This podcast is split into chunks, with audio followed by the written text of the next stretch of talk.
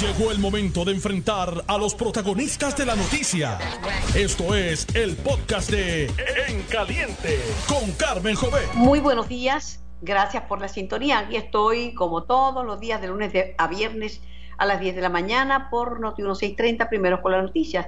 Sabes que me puedes escuchar también simultáneamente por el 94.3 FM y por notiuno.com diagonal TV, audio y vídeo. Este programa es es para ustedes. Donde quiera que se encuentren, nosotros los acompañamos para hacer de su día un día bien informado. Eh, tenemos muchas noticias, vamos a hablar de la situación de los hospitales, vamos a hablar del el cierre de, acceso que comenzó el alcalde de San Lorenzo, el amigo Joe Román, y hoy, más adelante, este Contreras, el secretario de Transportación y Obras Públicas, nos va a dar detalles sobre cuáles son las, las cosas que hay que tomar en consideración si van a cerrar los accesos. Buenos días, alcalde Joe Román, ¿cómo está la cosa por San Lorenzo? Buenos días, Carmen, y buenos días al pueblo de Puerto Rico y al pueblo de San Lorenzo que te está escuchando a través de nuestra página del municipio autónomo de San Lorenzo de Facebook Live. Muy bien. Alcalde, pregunto, ¿cómo, cómo ha sido esto, verdad? Primeros días de, desde que decidió cerrar eh, acceso a, a San Lorenzo, medidas que ya han copiado otros alcaldes, el buen amigo Javier de, Villalba así lo hizo. Eh, ¿cómo, ha resultado esto? Bueno, esto ha sido un proceso de mucho análisis en donde hemos consultado con las distintas agencias del gobierno estatal para poder tomar una decisión tan difícil como la que hemos tomado en el día de hoy. Hemos, tenemos la autorización de el secretario de Transportación y Obras Públicas, el ingeniero eh, Carlos Contreras y agradecemos la deferencia del ingeniero y que haya entendido la magnitud de la emergencia que estamos trabajando.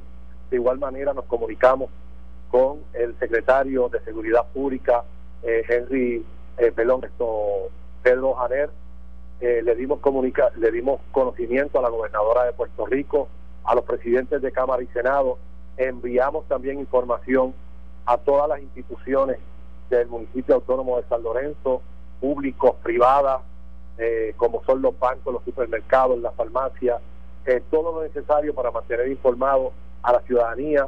Hubo sistemas de altavoces por cada uno de los barrios para orientar a la ciudadanía y indicarles que íbamos a tener eh, 10 de las 14 entradas de San Lorenzo en un cierre parcial, porque hablamos de un cierre parcial porque son la colocación de una valla de concreto y al lado tiene una valla de madera que en caso de una emergencia las personas que residen en ese lugar pueden levantar la valla y pueden salir de ahí.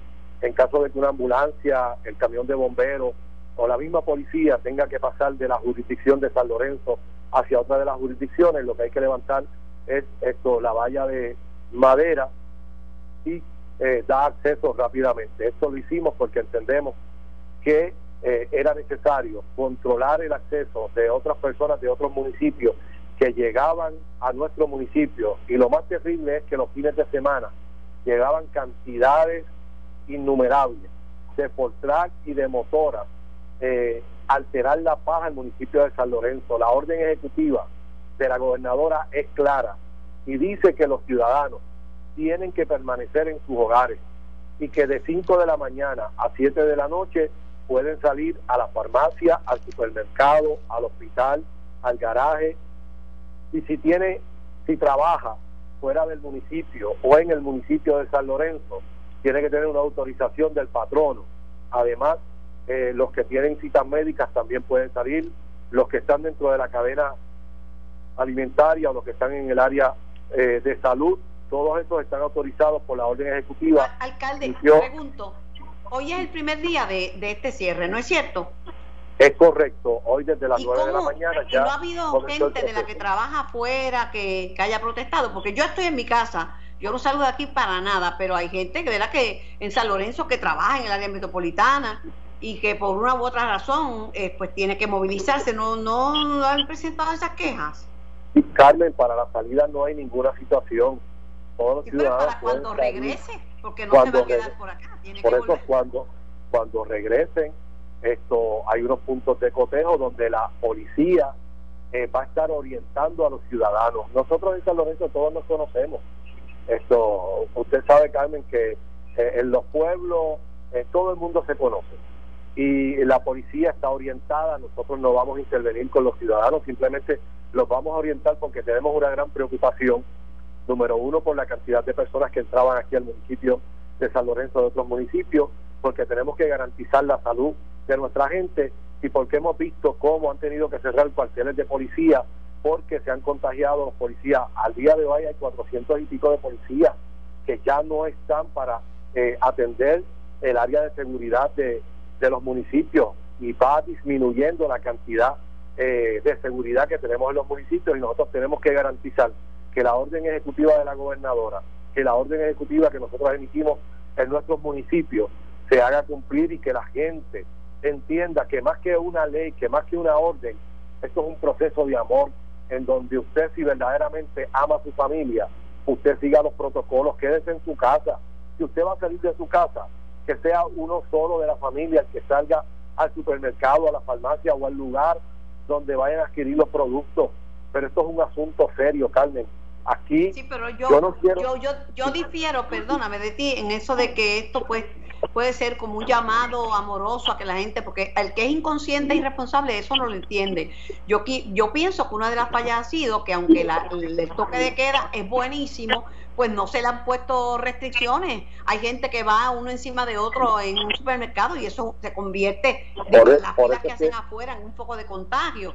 Hay gente que, que simplemente no, no está pendiente de, de hacer las cosas este, eh, correctamente y si se lo deja a su discreción, hay pues comerciantes que están vendiendo sobrepeso y que no le importa nada de, más que hacer la ganancia. No es la pues, mayoría, pero por esa razón, por esa razón es que nosotros hemos tomado la decisión de eh, cerrar 10 de las 14 entradas del municipio de San Lorenzo parcialmente, para que la gente entienda que esto es una eh, emergencia seria, seria, que esto no es un huracán y no es un terremoto que luego pasa el terremoto, pasa el huracán y comenzamos la reconstrucción. Aquí uno no sabe si en el lugar donde uno está eh, se puede contaminar y por eso es que es importante tomar todas las medidas a tiempo. ¿Qué está pasando con Italia? ¿Qué está pasando con España? Yo no quisiera pensar que los médicos de Puerto Rico tengan que escoger quién vive o quién muere. Eso sería terrible para nosotros, Carmen. No, definitivamente, no. Yo, yo creo en restricciones fuertes porque los países que han tenido éxito, eh, entre otras cosas, además de las restricciones que son bien fuertes, no es si usted quiere, no, no, no, no. Es una cosa bien seria y si viola el distanciamiento, porque no es únicamente estar en la calle, es la distancia, pues también se los llevan arrestados. Y ahora hay países que han tenido más éxito en la prevención, en que todo el mundo tiene que, si sale afuera, usar mascarilla, tiene que llevar el rostro cubierto que es una medida que aquí vamos a tener que tomar en consideración, ¿sabes? Carmen, si, la, si los ciudadanos acatan la orden que emitió la gobernadora, no tenemos que usar mascarillas. Si nosotros nos quedamos en nuestros hogares, guardamos la distancia y seguimos los protocolos de higiene en nuestro hogar, esto ahora mismo nosotros tenemos una escasez. Nuestros médicos, nuestras enfermeras, eh, no tienen lo necesario para ellos poder atender a la gente que sale en positivo y eso es una gran preocupación. Y no es porque el gobierno no haya hecho las gestiones es porque no a nivel mundial no hay. La demanda es tanta Carmen. Esto que, que pero mira en Puerto Rico ayer entrevistamos a un joven que la está haciendo para los hospitales pero hay tantos videos de que uno puede hacer una con un plástico y con los espejuelos y de lo que están haciendo los salubristas en España y también la gente puede eh, hacer esas máscaras con los plásticos que tienen desechables y, con doble y triple tela cuando no tienen eso. Pero hay que va a haber que cubrirse la cara porque es que hay que evitar toda forma de contagio. Definitivamente, tenemos que protegernos, esto eh, hay que cuidar a nuestra familia y, y yo tengo que descargar toda mi responsabilidad y voy a hacer todo lo que yo tenga que hacer en ley para proteger a mis ciudadanos esto no es como una medida eh, para prohibirle la libertad a nuestra gente, no, de ninguna manera. Por eso es que tienen eh, unos brazos mecánicos, unos brazos en madera que las personas si tienen una emergencia lo pueden levantar y pueden salir del municipio. Yo no he clausurado permanentemente las carreteras. Yo sé que hay personas que tienen que salir y tomando en consideración esa solicitud de algunos residentes es que hemos colocado vallas de concreto y al lado tiene una valla que uno la levanta como si fuera un brazo mecánico y puede salir y luego la baja. De hecho, es importante que la ciudadanía sepa que cada una de las colindancias de San Lorenzo están vigiladas por cámaras y aquellas personas que pasen con contrato con motora, nosotros los vamos a detectar en el centro de vigilancia virtual del municipio y vamos a proceder con ellos. No vamos a permitir el desorden en nuestro municipio.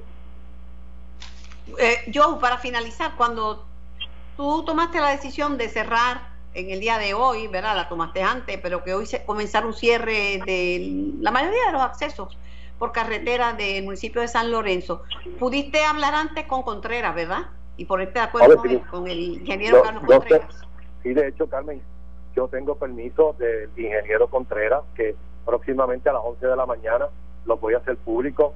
Yo tengo la ordenanza municipal, a quien agradezco eh, a la mayoría, ¿verdad? Y al presidente de la legislatura municipal que aprobó la, la ordenanza municipal.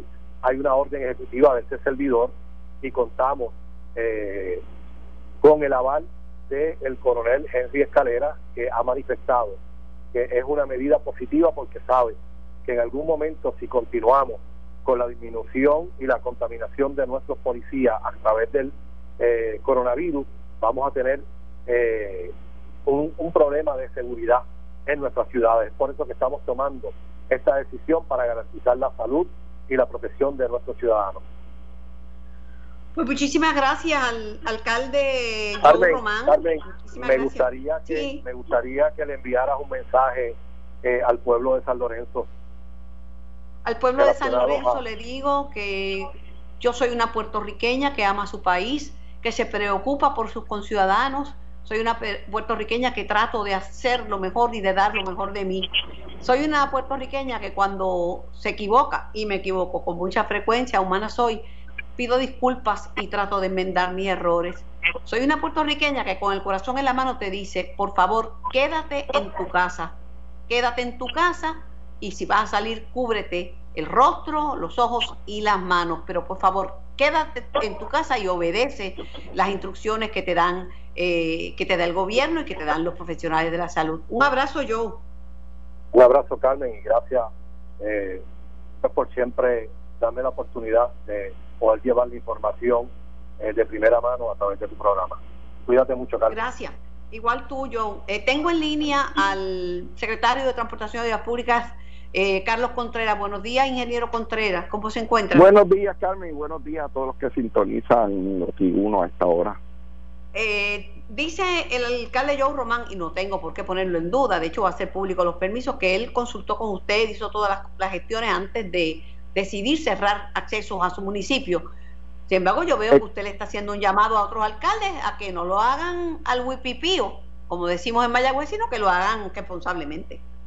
Es correcto, sabes, el alcalde y yo tuvimos conversaciones hace dos días, ¿verdad? Yo, yo lo llamé porque había salido eh, unas expresiones en, en, los medios de que se iba a cerrar. Yo lo llamé para indicarle, ¿verdad?, que dado que eran carreteras estatales, correspondía a la aprobación del Estado. En este caso, pues le corresponde al secretario de Transportación y Obras Públicas. Todo el tiempo se le establecí que, que yo entendía, ¿verdad?, lo que él proponía, porque era algo que estaba colaborando con lo que ha sido la orden ejecutiva de la gobernadora, de que quiere que todo el mundo se quede en su casa. Básicamente, ¿verdad?, el alcalde no es que está restringiendo que la gente salga, él está verificando y haciendo unos puntos de control porque San Lorenzo tiene 14 accesos y honestamente no, hay forma que él pueda monitorear los 14 sitios. Hay 10 lugares que son de menos flujo, que están cerrándose y los cuatro principales permanecen abiertos donde él va a estar monitoreando la temperatura de las personas y verificando la documentación de que la gente no salga a pasear, que la gente salga para razones de las que están permitidas en la orden ejecutiva.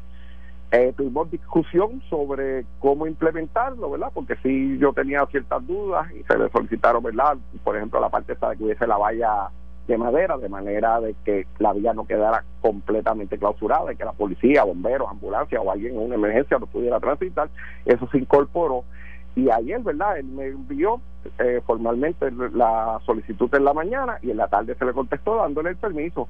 Y de hecho, básicamente lo, lo que se le estableció a él, nosotros lo publicamos eh, en la noche, en comunicado de prensa, para que todos los demás municipios sepan cuáles son verdad los, asuntos que nosotros estamos considerando a la hora de otorgar estos permisos. Ciertamente, Pero adelante, adelántemelo, ¿cuáles son esos asuntos que ustedes están considerando a la hora de decirle que sí y darle la autorización a los alcaldes que quieran cerrar los accesos a los municipios? Mira, en primer lugar, que la barrera que pongan no representa un peligro mayor. O sea, estamos hablando de que aquí es un asunto de seguridad por lo que se quiere poner el control. Pues yo no puedo crear otro problema de seguridad, de que, por ejemplo, una valla que esté mal colocada, mal colocada me refiero a que no se escoja el lugar adecuado, un lugar donde a lo mejor es una curva, no hay visibilidad, no se le pone rotulación, no hay iluminación, pues puede ser un peligro de que una persona choque. Y un choque con una barrera de esas de frente puede ser fatal. Otra de las restricciones, pues mira, el asunto de que como te dije, de, que hubiese forma de que no fuera solamente barrera de hormigón, sino que hubiese algún lugar donde vehículos de emergencia, incluso una persona en una emergencia, pudiera remover la barrera y pasar, ¿verdad? Porque no queremos que, por ejemplo, una ruta por donde necesita patrullar la policía, que ahora se cierre y la policía tenga que dar una vuelta por otro lugar que tome mucho más tiempo.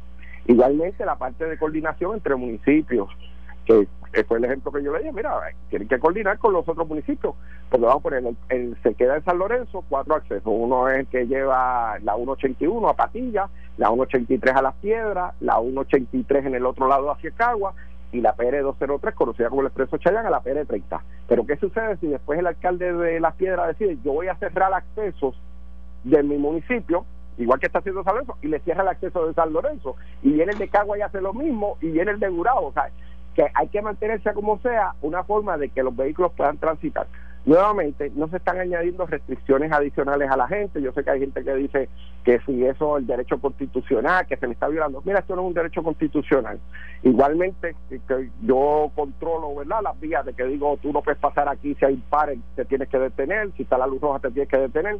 Si yo te digo a 55 millas por hora, tú no puedes pasar a 100 millas por hora, porque hay gente que pretende que sí, que entiende que son sus derechos constitucionales, hacer lo que sea igualmente nosotros cerramos vías y lo hacemos continuamente con municipios, con organizaciones privadas. El mejor ejemplo, cada vez que hay un festival, cada vez que hay un maratón, a nosotros se nos solicitan los permisos de cerrar la vía y nosotros evaluamos y se, se, puede, pues se, le otorga el permiso. Así que es un derecho que sí tiene el Departamento de Transportación Obras Públicas y en este caso lo estamos ejerciendo de manera consciente, buscando prevenir los contagios de COVID. Recuerde la gente, no hay vacuna para COVID, no hay tratamiento para COVID. La mejor forma de usted salvarse del COVID es no contagiándose. Quédese en su casa. Secretario, no había hablado con usted. Sé que eh, falleció su, su perrito de servicio que tantas veces quise acariciar y porque me dijo que no podía hacerlo, nunca lo hice porque él estaba trabajando. Espero que pues tenga un nuevo asistente y que sea tan responsable y trabajador como, como el anterior. Bueno, ahora pues me toca el bastón, porque ciertamente, ¿verdad? Eso no es, no es que yo voy a un pet shop y compro otro perro, es un proceso, ¿verdad? Largo, que, que toma varias semanas, que hay que salir de Puerto Rico al entrenamiento. Ahora mismo, pues obviamente, ¿verdad? Por, por mis funciones no tengo tiempo, así que por ahora pues regresar al bastón, volverme a acostumbrar, que era una destreza que yo tenía, pero que no la estaba practicando mucho, pues ahora nuevamente vuelvo al uso del bastón, que también es una herramienta válida y, que utilizan muchas personas ciegas. Usted es especialista en ajustes y adaptaciones. Yo, que no soy la más tecnológica del mundo, he aprendido a tener que transmitir vía Skype, a tener este, conferencias por, Zoom, he tenido que aprender 20 cosas, 20 cosas nuevas y, y este es el futuro y uno tiene que hacer ajustes porque la vida, secretario, lo único permanente es el cambio. Todo cambia. Uno cambia, las circunstancias cambian, el momento histórico cambia, así que pues hay que hacer los ajustes.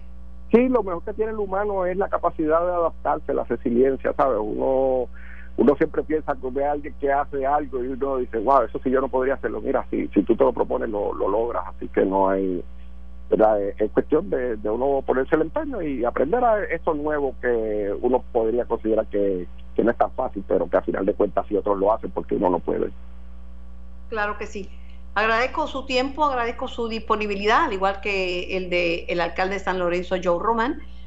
Yo sigo aquí transmitiendo por Noti 630. Lindo y bendecido día para usted. Me voy a dar pausa y regreso con más En Caliente. Estás escuchando el podcast de En Caliente con Carmen Jovet de Noti1630. Ciertamente, y estamos aquí transmitiendo remoto, este, eh, para, para orientarte, trabajando todos los días, eh, tratando de llevarte información fidedigna de lo que está pasando en Puerto Rico. Soy Carmen Jovet y escuchan Noti 1630 y también simultáneamente el 94.3 FM y audio y vídeo a través de notiuno.com diagonal TV. Eh, nos puedes accesar desde cualquier lugar del mundo entero. Tengo el día el ex procurador de la salud y del paciente, el doctor Carlos Mellado. Buenos días, doctor Mellado. Buenos días, saludos Carmen y a todas las personas que nos están escuchando en esta mañana. Muchas cosas están pasando, ¿verdad? Los despidos en los hospitales que han sido censurados por la Asociación de Profesionales de la Enfermería, entre otros. El, la posibilidad de la fuga de, de, médicos que se vayan a atender pacientes en los Estados Unidos porque allá le pagan más. El, el problema de, del pico de la epidemia, que no sabemos cuándo es. Lorenzo González dice que en mayo, pero bien difícil cuando no tenemos todavía ni, ni las pruebas suficientes, ni el rastreo que empezó, pero que ayer. ¿Cómo, ¿Cómo ve la cosa? Empezamos por los hospitales. Pues mira, eh, la situación de los hospitales a mí me preocupa grandemente porque aquí hay algo que, que, se está perdiendo de perspectiva y quizás es un poco lo que pasó en María. O sea, María pues teníamos una falta de acceso a servicios de salud por, por, por cuestiones de carretera, ahora la tenemos porque por situaciones de, de miedo, ¿verdad? Eh, y ahí me preocupa el paciente diabético, el paciente de fallo cardíaco, el paciente que tiene cáncer, el paciente con fallo renal, que no está yendo a los hospitales por la situación de que tiene miedo de que se contagie con el coronavirus y quizás su condición sea más letal que, que la, el mismo coronavirus. Eso ciertamente es preocupante y, y, y, no obstante, por eso es que siempre desde un principio, tanto el doctor Carlos Blanco, este, varios médicos, infectólogos, este servidor, estábamos diciendo, mira, eh, yo entiendo que se eso, es, ver, eso es verdad, porque yo transmití un programa especial de dos horas desde el regional de Carolina con el doctor Blanco y después lo llevé a televisión a punto final y lo dijimos y de esto hace, pero esto fue antes del toque de queda, mucho antes. antes. del toque de queda, hace tres semanas, o sea, y, y, y, lo que se está diciendo es crear un hospital específico para pacientes que tuvieran sintomatología respiratoria. ¿Para qué? Para quitarle esa carga a los hospitales de la comunidad y que el paciente no tuviera miedo en ir con cualquier problema y situación que tuviera. Y entonces podemos enfrentarnos a una crisis de salud, tanto con lo de coronavirus como los pacientes que a día a día iban a los hospitales por sus diferentes condiciones.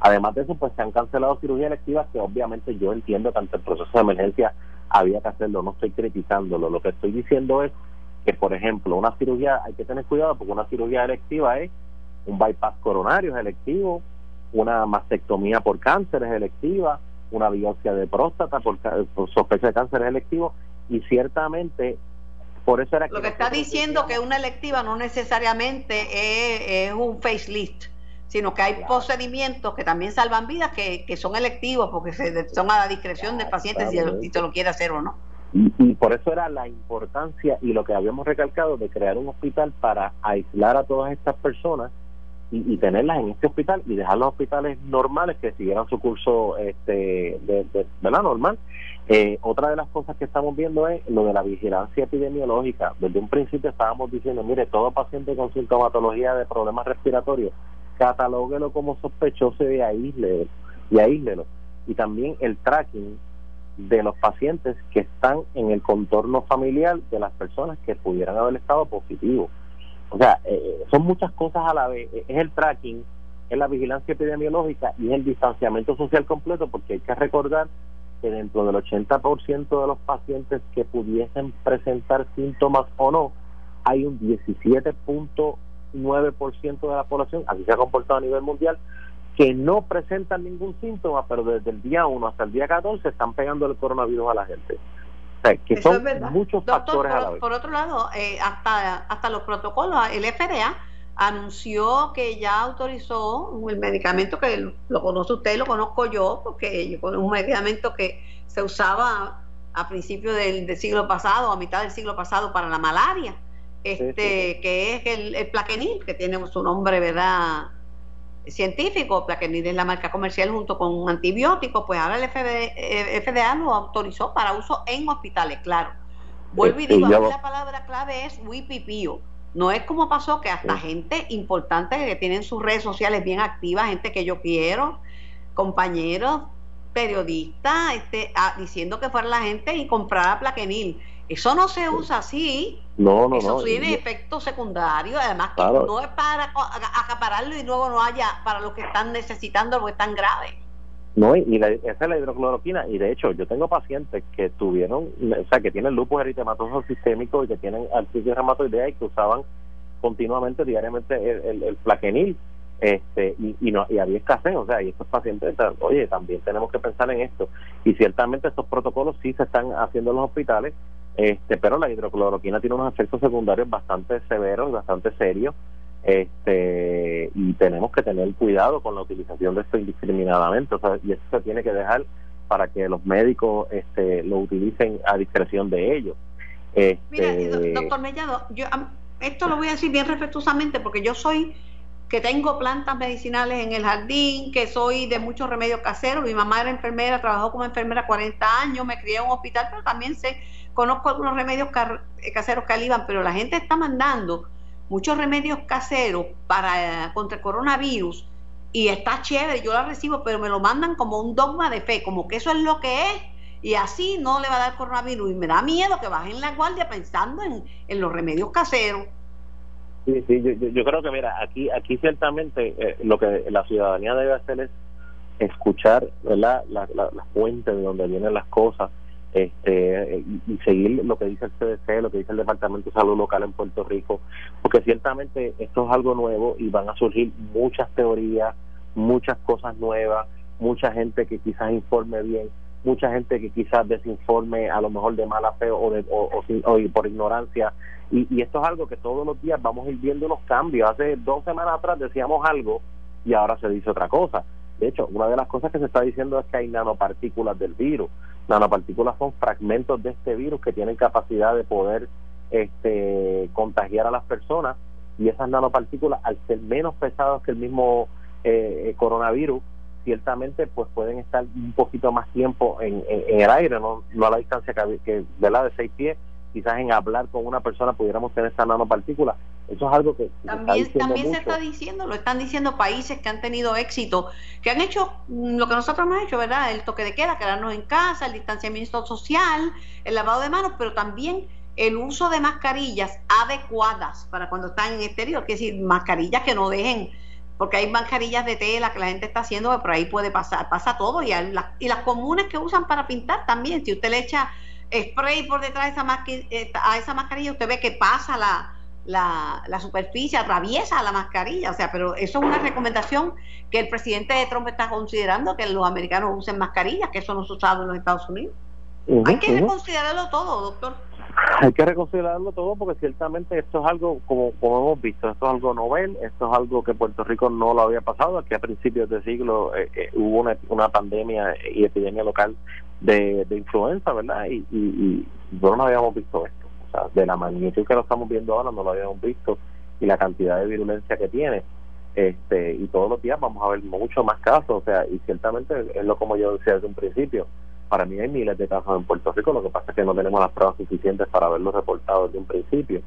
Este, y ciertamente una persona tiene la capacidad de contagiarse a muchas más personas y hace pues doctor ¿qué, ¿qué opina de lo que le planteé las críticas que han hecho enfermeras uniones y otros profesionales de la salud eh, de los despidos masivos en los hospitales mira yo, yo creo que los hospitales eh, ciertamente voy a poner de las dos partes ciertamente yo he tenido una merma en su censo y aquí los hospitales como siempre habíamos hablado eh, eh, el sistema de salud en Puerto Rico está siempre ha sido tan y tan finito y tan frágil por la por la por la pocos fondos que recibimos que muchos hospitales han tenido que tener un censo sobre 70, 75, 80% para poder cumplir con sus obligaciones de nómina y ese tipo de cosas.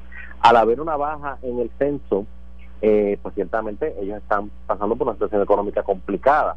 Eh, pero no obstante, esto en dos semanas puede aumentar el censo de una manera dramática y si no tienes el personal adecuado eso es peligroso para la ciudadanía. O sea que yo entiendo que el gobierno tiene que, que ¿verdad? Yo sé que el licenciado Galva, el director de ACES, había dado un ultimátum a las aseguradoras de que adelantaran eh, el capitation, hacer un modelo de capitation y pagarle a los hospitales por adelantado de acuerdo a la experiencia que habían tenido antes y después quizás reconciliar porque es que aquí va, o sea, sea por el coronavirus o sea por los pacientes que no están recibiendo atención médica adecuada, los hospitales van a aumentar. Pero, pero, doctor Carlos Mellado, esto es opinión, puedo estar totalmente equivocada, pero eh, pues dicen que viene un rescate para los hospitales, o sea, si va a venir un rescate, va a venir una ayuda, un salvavidas eh, de esas ayudas, pues entonces no deben precipitarse. Digo, yo no soy un hospital, usted tiene un CDT, usted me dirá con más autoridad, pero si viene un salvavidas, ¿verdad? Eh, una ayuda, un bailout o como usted quiera ponerle, pues entonces no debemos, y hay dinero federal. La, la comisionada residente advirtió que, que la nueva ley federal de estímulo económico va a atender también eh, la emergencia de, coronavirus y le va a permitir adelanto de pago a los hospitales y a los centros de salud primarios. O sea, coincido 100% contigo porque ciertamente es muy peligroso. Nosotros hemos tenido una merma de nuestros profesionales eh, antes de María, después de María, y, y, esto es sumamente peligroso para la salud de nuestro pueblo, que nuestros profesionales se queden sin trabajo y tengan que optar por irse de Puerto Rico. Eso no puede pasar. O sea, que yo le exhorto a todos los hospitales y a todos los centros a que aguanten un poquito. Yo sé que, ¿verdad? Es complicado, pero eh, va a venir un rescate y ciertamente una de las prioridades para toda esta situación son los hospitales y los centros de salud. esa es la prioridad.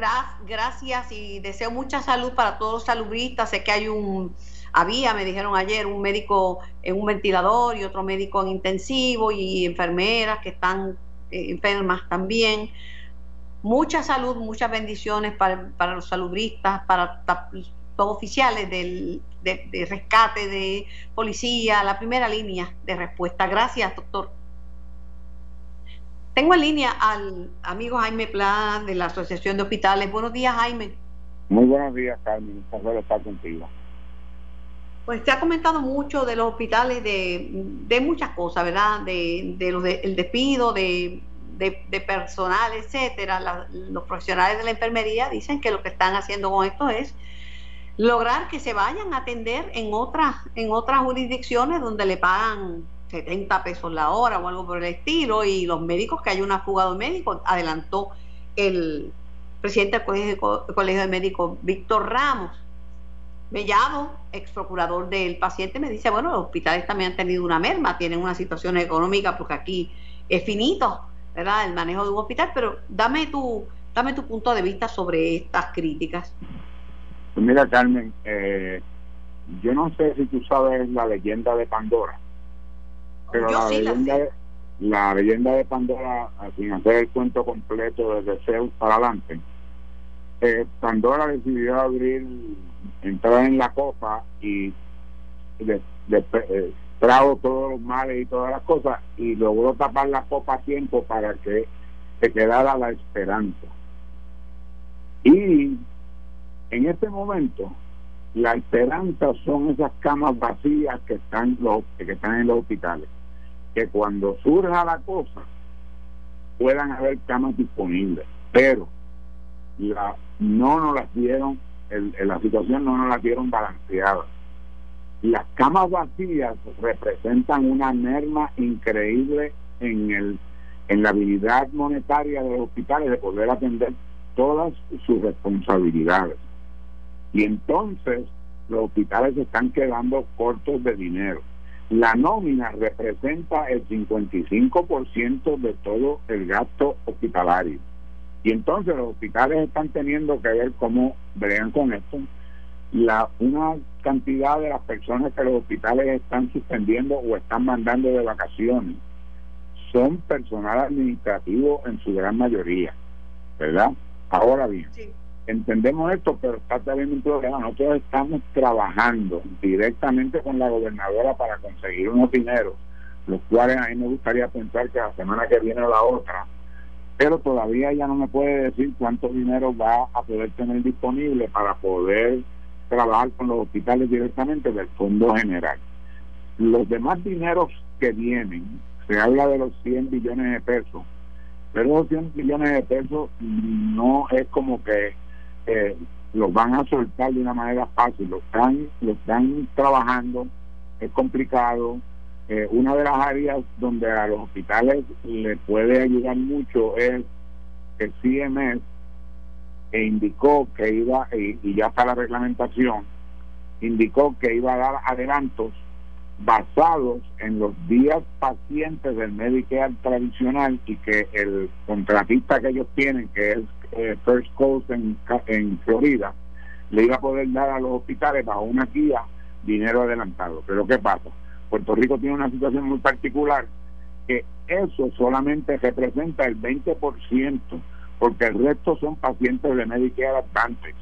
Y para los pacientes de Medicare Advantage no se hizo ninguna regla específica y nosotros estamos ahora mismo cabildeando en CMS para ver cómo incluyen los pacientes Advantage, porque ahí sí podemos tener 100 o 125 millones para poder bregar en el caso de Medicare tradicional, pues en Puerto Rico solamente alrededor del 15 al 20% y ese dinero no sería suficiente. Así que estamos por muchas avenidas, pero esto es un cash 22.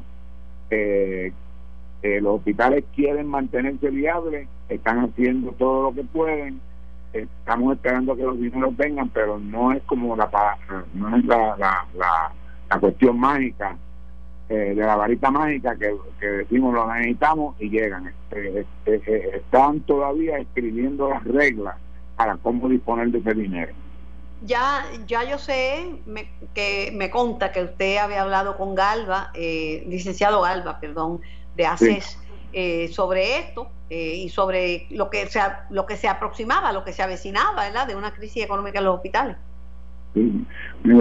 Carmen, nosotros hemos estado moviéndonos por, por todos lados. Hemos estado en conversaciones con la Comisión de, Hacienda de la Cámara y tenemos un proyecto posible que va a salir eh, probablemente el lunes o el martes, en mi mejor estimado, para ver si podemos atender parte de eso. Eh, se trabajó un proyecto con la Cámara de 30 millones de dólares para la compra de, de los productos de protección personal, pero todavía eso no todavía eso no ha pasado a ningún proceso de que la, gobernadora lo pueda firmar. Estamos eh, con CMS ayer hablando de que los dineros adicionales de 181 millones que dieron hace dos semanas, era dinero distinto al, del, al, al, lo que firmó el presidente, el CARE Act, eh, a ver cómo ese dinero se le puede pasar a los proveedores y aquí estamos incluyendo a muchos proveedores porque los hospitales estamos, como diríamos en el campo, pillados.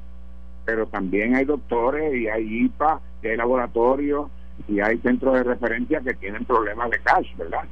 Este, porque porque no está fluyendo el, el, el, dinero y los pacientes.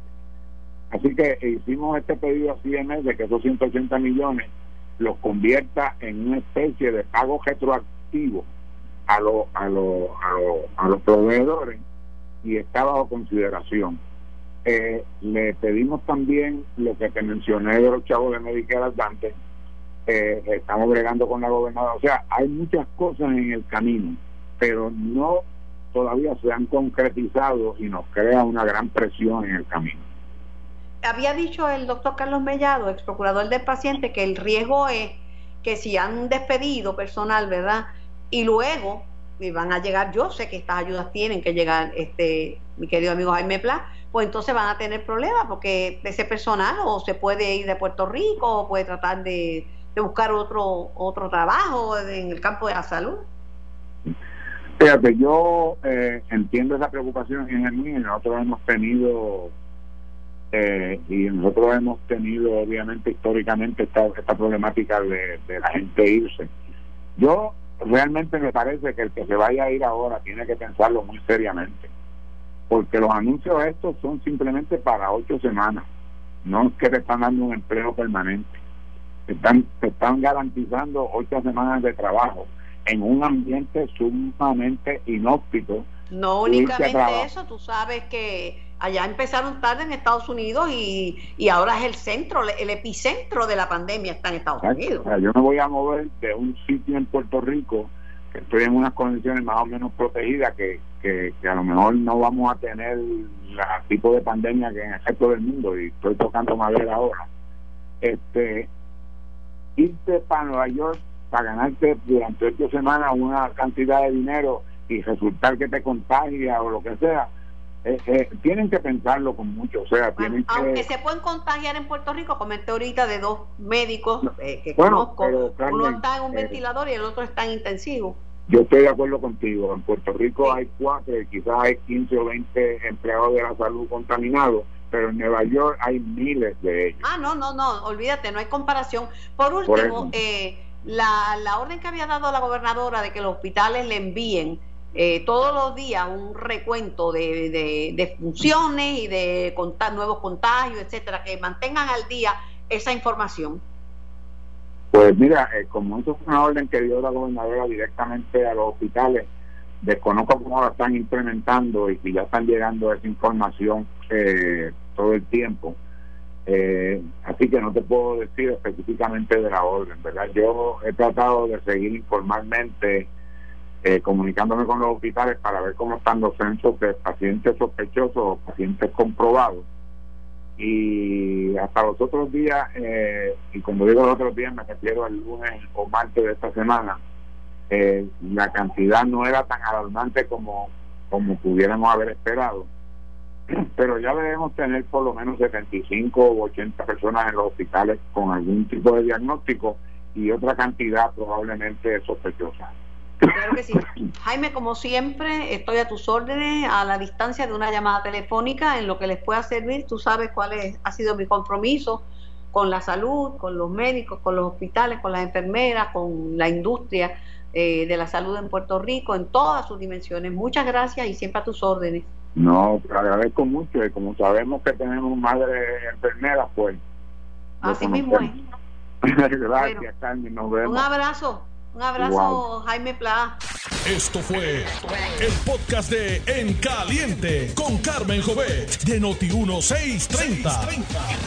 Dale play a tu podcast favorito a través de Apple Podcasts, Spotify, Google Podcasts, Stitcher y notiuno.com.